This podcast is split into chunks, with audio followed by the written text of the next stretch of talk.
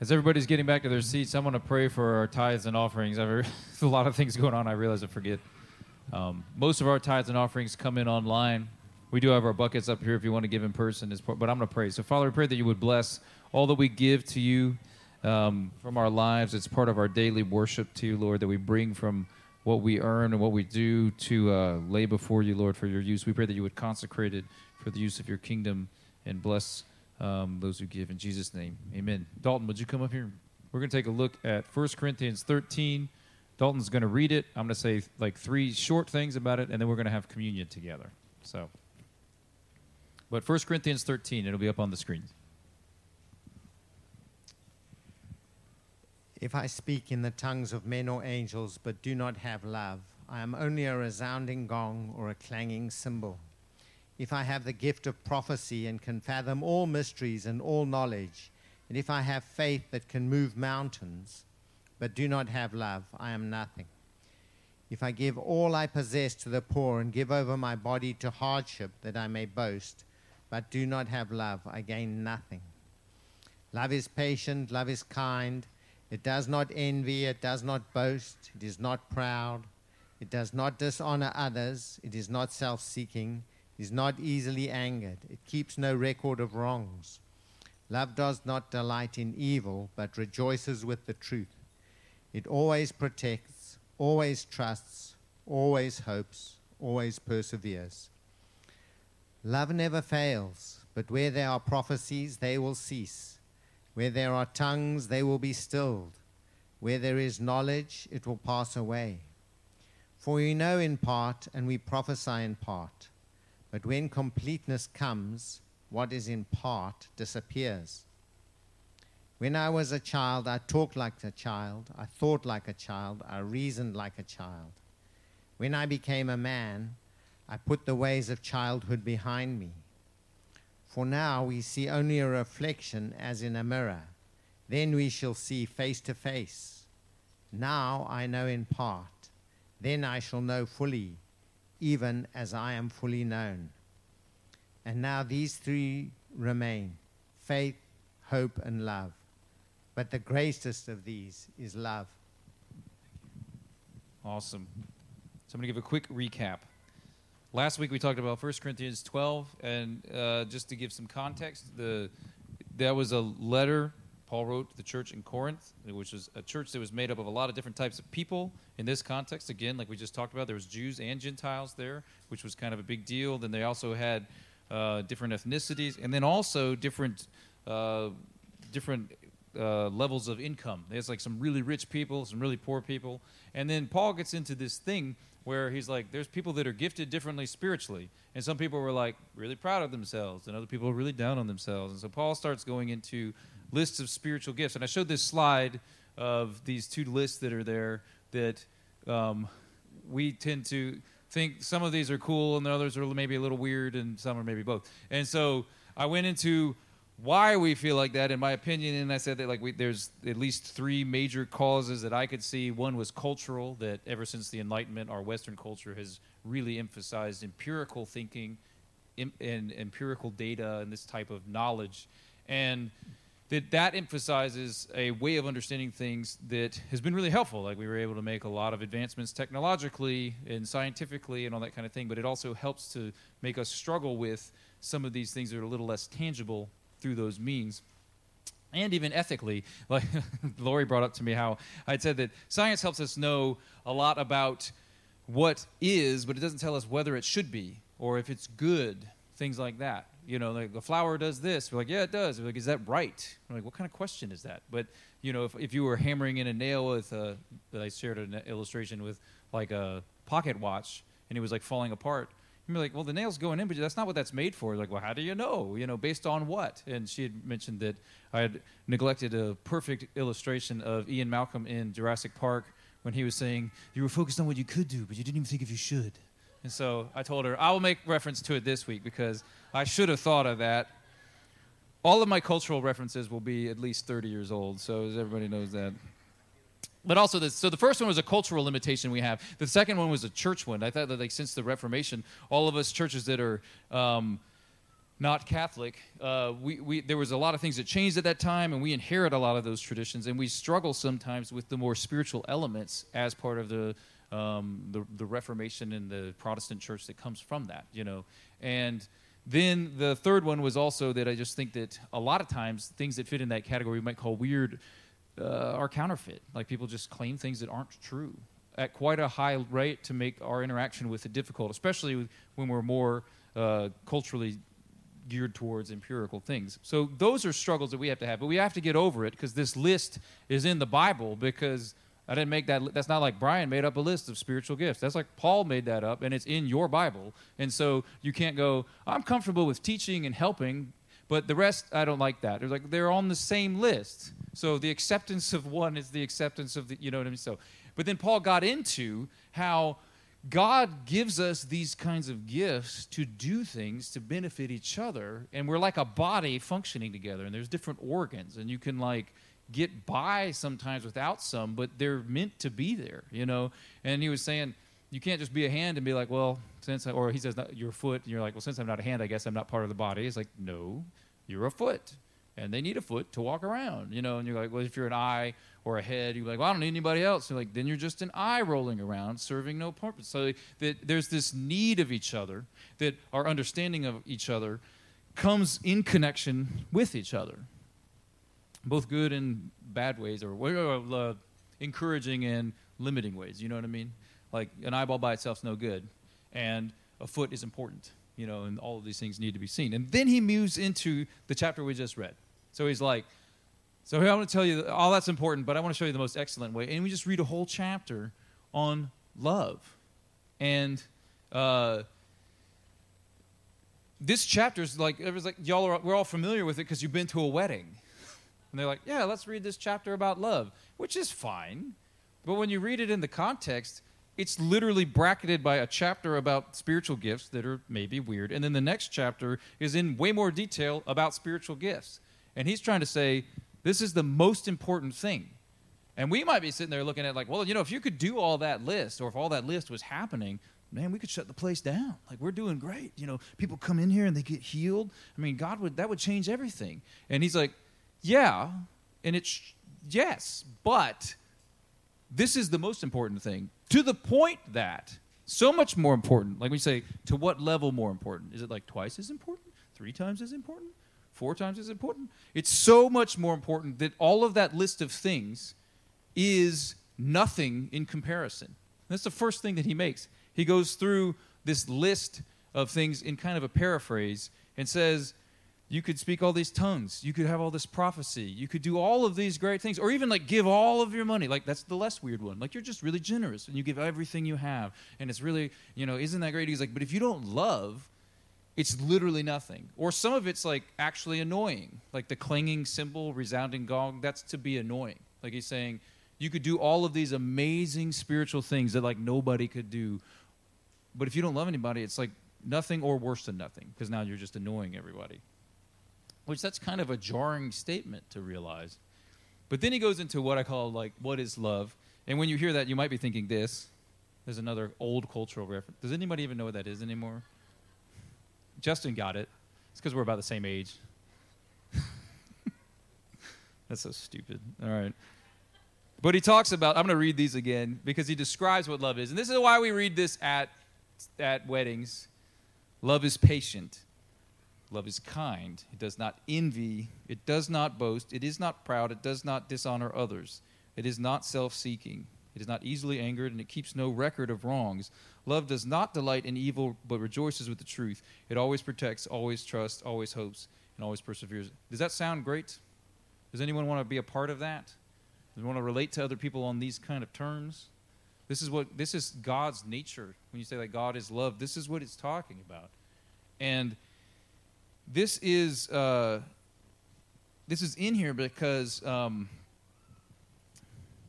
this whole section of this book is about people living with each other. And that's a really hard thing to do. and he goes on from there and he compares it again to gifts, you know, saying that uh, love never fails, but where there's prophecies, these things they're not going to last forever. Like when we're together with the Lord again, like we don't need all this stuff. This, you know, like ministry in a sense. If you understand the word, am I meaning that? Will cease, but love won't. Worship won't. You know, but that go ye therefore into all the earth and preach like that will end. You know, that will be a done thing. Like a, we accomplished that. But the love, the faith, and the hope, these are go on forever. But he's like, even in that group of things, love is the most important. And this is none of this is a shock. Like I think even everybody that's at least even borderline familiar with the Bible would go, "Yeah, that makes sense to me." And then he goes into when he was a child, he acted like a child, but then he grew up. And then he leaves us with that thing I said about the faith, hope, and love. And so, like I think, I think we're all not shocked by this, but probably would put this in the category of like, that's impossible. So I don't know what he's trying. You know, I mean, sure, great, but how am I supposed to do that? You know, and then, but you see this throughout the Bible when Jesus is questioned um, in Matthew. These guys are questioning Jesus, and they always did that. You know, they try to trick him, be like, "Yeah, okay, you seem smart, but what about this question?" You know, and they would ask him things to try to, you know, fool him or something, and then he would always blow them away at the answers. This is one of the times one of the guys says to them, "Okay, teacher, what is the greatest commandment in the law?" which in the Old Testament there's a lot, you know, 613 and other things, commandments, you know. Which one of those is the most important? Probably thinking that, well, if he says one, I can point out why he's wrong because I'm an expert in this. And he's like, okay, so Jesus says, Love the Lord your God with all your heart, with all your soul, and with all your mind. This is the first and greatest commandment. And then the second is like it love your neighbor as yourself. All the law and the prophets hang on these two commandments. That's a pretty intense statement. All of the whole Old Testament, all of it, all of it, only makes sense in the context of these two statements loving God with all your heart, soul, mind, and strength, and loving other people the same way you love yourself, which is implying well, like the description we just read. Without that, nothing makes any sense. Or it's, it's, it's falling. It's not hanging. That's what it's hanging on. And so I wrote here, none of us are surprised by this, but how many of us live this way? And this is why Paul brings this up in this thing. He's in a church and or he's talking to a church, he's sending this message to a church that he knows are having issues. And some if you read through some of the earlier chapters in Second Corinthians or First Corinthians, you're like, yo, like there's some messed up stuff they were dealing with. But I mean, that's just life. When you're with other people, there's going to be frustrations. There's going to be miscommunications. There's going to be misunderstandings. There's going to be rudeness. There's going to be those you know and then it can build into tension and fighting and all these sorts of things and he's saying guys i get it like you know he had issues with people too he's like but the calling of jesus is for us to call is a calling to be people who live a life that could be described by those descriptions not doesn't envy doesn't boast is patient kind is not proud it doesn't dishonor others it's not self-seeking i don't want to be easily angered and I don't want to keep a record of wrong and delight in this delight in evil but rejoices in the truth. That one sticks out to me as the kind of piling on on social media type stuff. You know, like I'm really, you know, we get really happy when somebody who does something wrong gets what they deserve. That's not good, you know, and that's not justice. You can see the difference. Like there's times when wrong things are made right and that's justice and that's good and we should celebrate that. And then there's times when it's like this person does a mean thing they get and everybody hates on them and they pile on or cancel them or something like that. And there's this weird kind of happy joy that we get on this. That's like pretty messed up. That's delighting in evil. But we rejoice in this it's a type of delighting in evil. I'm sure there's plenty of others i want to always protect people always trust and always hope and always persevere this is what i want to do and um, what was that was some kind of robot. Oh, it was a Bible talking? Oh, just fine. I guess that's okay in church. How dare you read your Bible? But you see this in 1 Peter 4 8. Above all, love each other deeply because love covers a multitude of sins. This is how you get there. Like when we love each other, knowing everybody's going to be in, like not perfect, it covers over those things. It allows us to forgive and not hold this record of, you know, okay, I'll forgive you, but you got to, like, we're going to go through the list here and you're going to apologize for all these things you did. It's like not like that anymore because we love other people. And then I want to. I'm going to read this right before we take communion. I'm going to. We're going to do communion different today. So Kayla or Justin or somebody, if y'all want to come up to do some sweet nothings. Um, Jesus said this in John 15. You might remember this. This is when he's like leaving, you know, his disciples, and it's while he was. It's in the context of the first communion that he does, which is in this Passover Seder, which we just went through. And then he took the elements and was like, hey, you know, this is a new covenant now that's happening, and it's for everyone. But he's leaving them with these kind of instructions. And you see this As the Father has loved me, so I have loved you. Now remain in my love. If you keep my commands, you will remain in my love, just as I have kept my Father's commands and remain in his love. I have told you this so that my joy may be in you, that your joy may be complete. My command is this love each other as I have loved you. Greater love has no one than this to lay down one's life for one's friends. And he says, You are my friends if you do what I command. We want to be friends of Jesus. And these kind of commands to love people can sound really weird if we don't understand. When James was talking earlier about God's love for Jewish people, we always frame love like in human ways, meaning like we have a capacity. I can know a certain amount of people, and then beyond that, I start to know them less, or you know, you just can't remember everything. You know, I can learn about something and then learn something else, and I might forget some of the first things about that. You know, or if I give money, you know, I, I run out. You know, I have a capacity, and so we start to think of God's love like He has a capacity. So if He loves you, or He's giving attention to you, then He's not caring about me. The thing about God is infinite is a hard thing to think get your mind around all knowing all loving and these kinds of things god can have unique and special relationships with everyone and they don't subtract from the total. It's infinite and forever. And when he offers to us the life that he gives when jesus dies on the cross rises again and he says anybody that calls on my name is my people now. And i'm inviting everyone and nobody deserves it. This transformation happens in their lives where you realize, okay, he loves me even when I'm unlovable. And that starts to change your heart to where you can love people that are unlovable too. And the thing is, some of the most Christian things we do, and I, I, I want to say this very clearly probably in your life. Now, you may be some prophetic person, and God tells you all sorts of things that nobody knows and they're from god and it's great you know and you're like wow that's amazing you know or you pray for people and they're all healed like jesus did which we've discussed is in bounds from the list right? You pray for everybody. They're always healed. It's this amazing thing you know. But you hate your wife. Or whatever you know. That was a little extreme. You hate okay you love your wife. You hate your neighbor all right? Because he's a jerk right? Sorry. You love your wife. You hate your, you hate your neighbor. Jesus cares way more about the neighbor thing than all that other stuff. Compared to that, that's nothing. We tend to, as a church, emphasize the list too much. Meaning, if you could get that one thing, the love of 1 Corinthians 13, the whole other bits on 12 and 14 don't even really matter in comparison they'll come out anyways, but we don't have to like worry about it.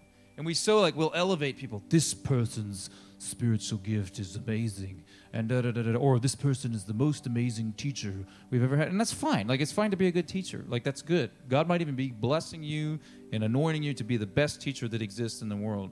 But if you don't love your kids or love, like it doesn't matter. You're going to stand before God and realize you screwed it up. And so, no matter how Christian you want to appear to everybody else, um, the only thing pretty much that matters is how loving you are to other people.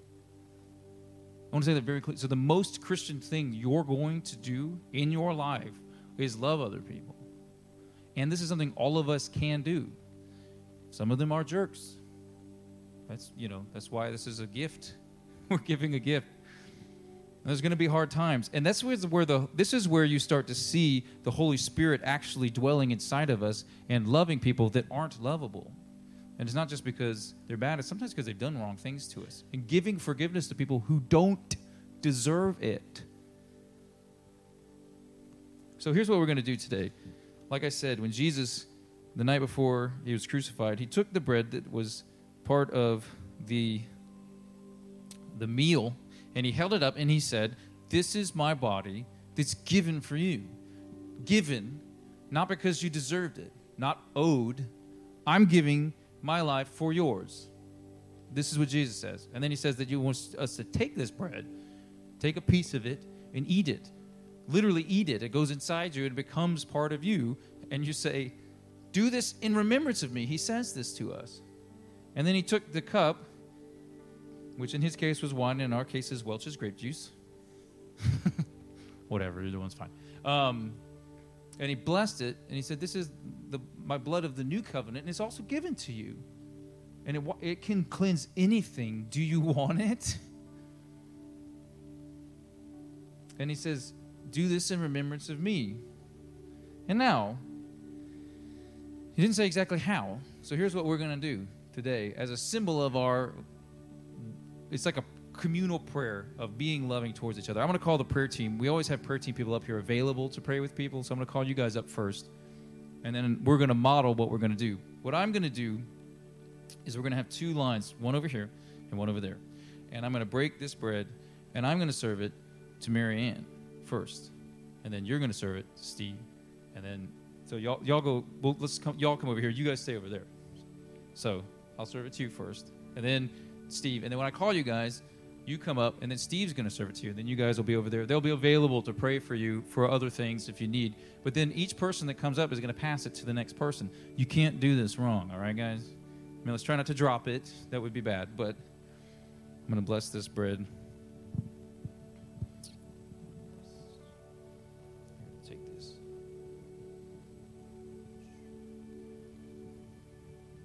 So, Steve, this is. So just say this like the body of Christ given for you.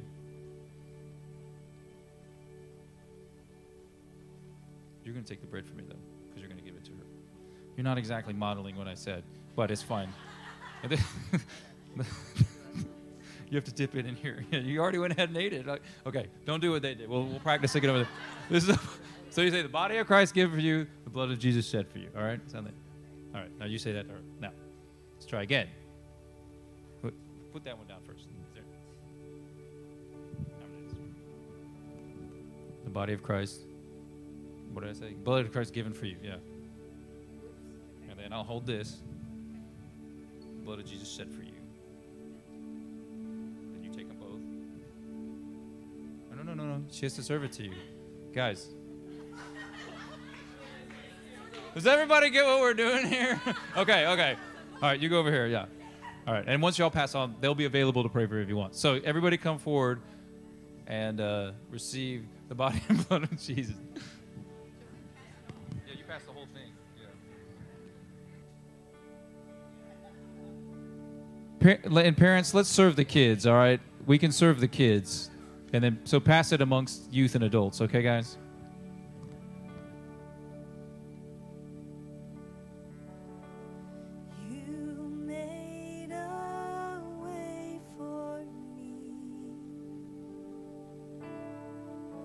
to end.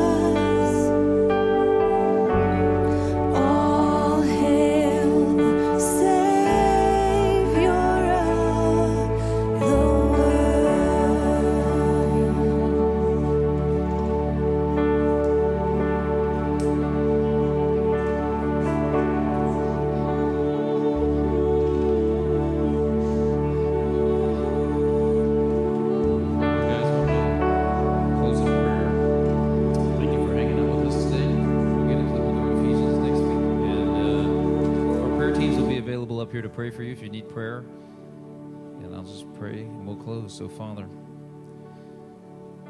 we hail you, King Jesus. And we want to make your name known to those around us and to share your love with those that don't have it and maybe don't know love very well. Now may the Lord bless you and keep you. Lord, make his face shine upon you, lift up his countenance towards you, and give you peace. In Jesus' name, amen.